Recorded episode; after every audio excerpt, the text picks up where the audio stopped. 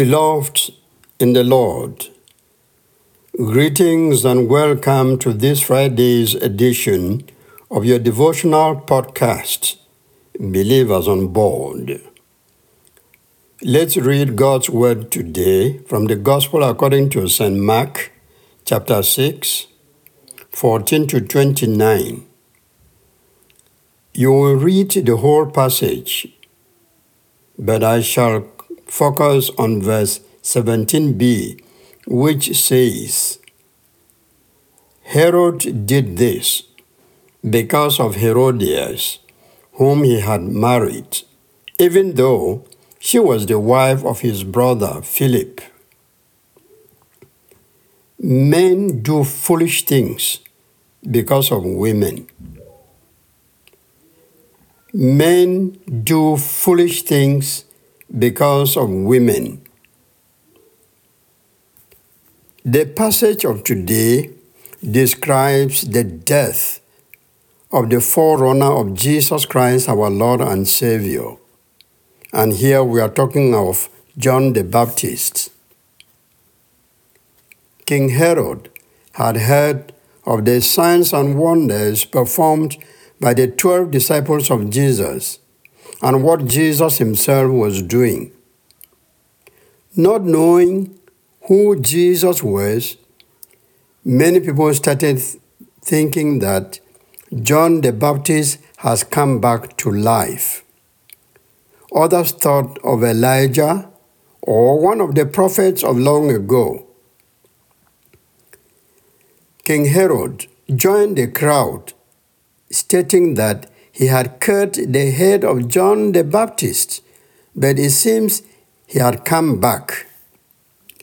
Now, here is what concerns us, bringing us to the obvious question why did the king kill the man of God, John the Baptist?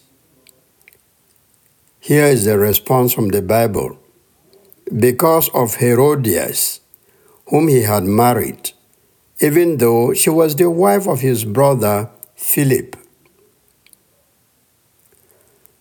John the Baptist confronted Herod Antipas for committing adultery with Herodias, the wife of his brother Philip Antipas.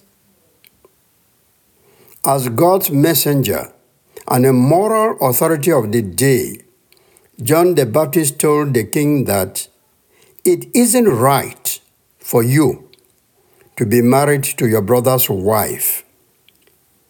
I read that from verse 18. King Herod, we are told, was afraid of John because he knew that John was a good and holy man, and so he kept him safe. He liked to listen to him, even though he became greatly disturbed every time he heard him. That is written in verse 20. That was not the case with the woman called Herodias. The passage says Herodias held a grudge against John and wanted to kill him, but she could not because of Herod. So here we see that instead of repenting of her sin, wicked Herodias was seeking the death of the forerunner of Jesus, John the Baptist. Finally, she got her way on Herod's birthday through her dancing daughter who pleased the king. Sometimes keeping to promises can be very dangerous. That is exactly what we see in this sad drama involving the three actors the king, Herodias, and her daughter. The evil plotter or opportunist was the woman Herodias.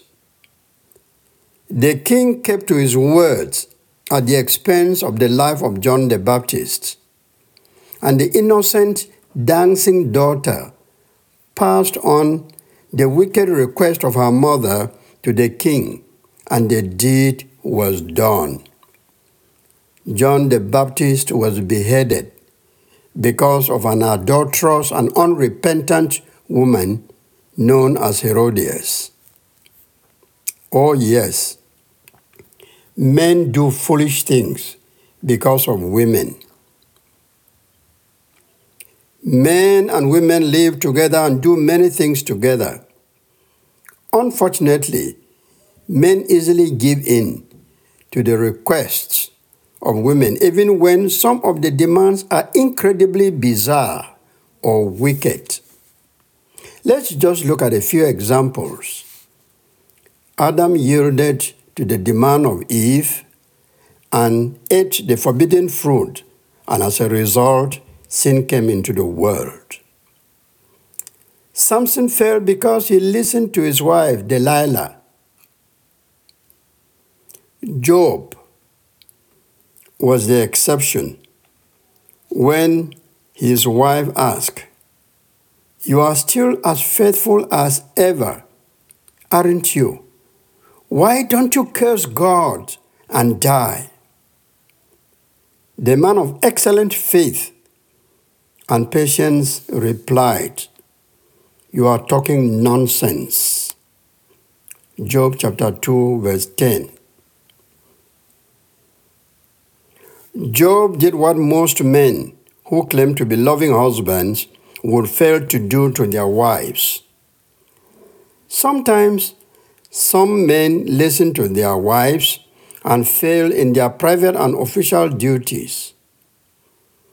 Many men in the past and in the present have gone astray because of women. That may still happen in the days ahead. Of course, it's not a one sided affair. Some women have also been misled by their men, boyfriends, or husbands.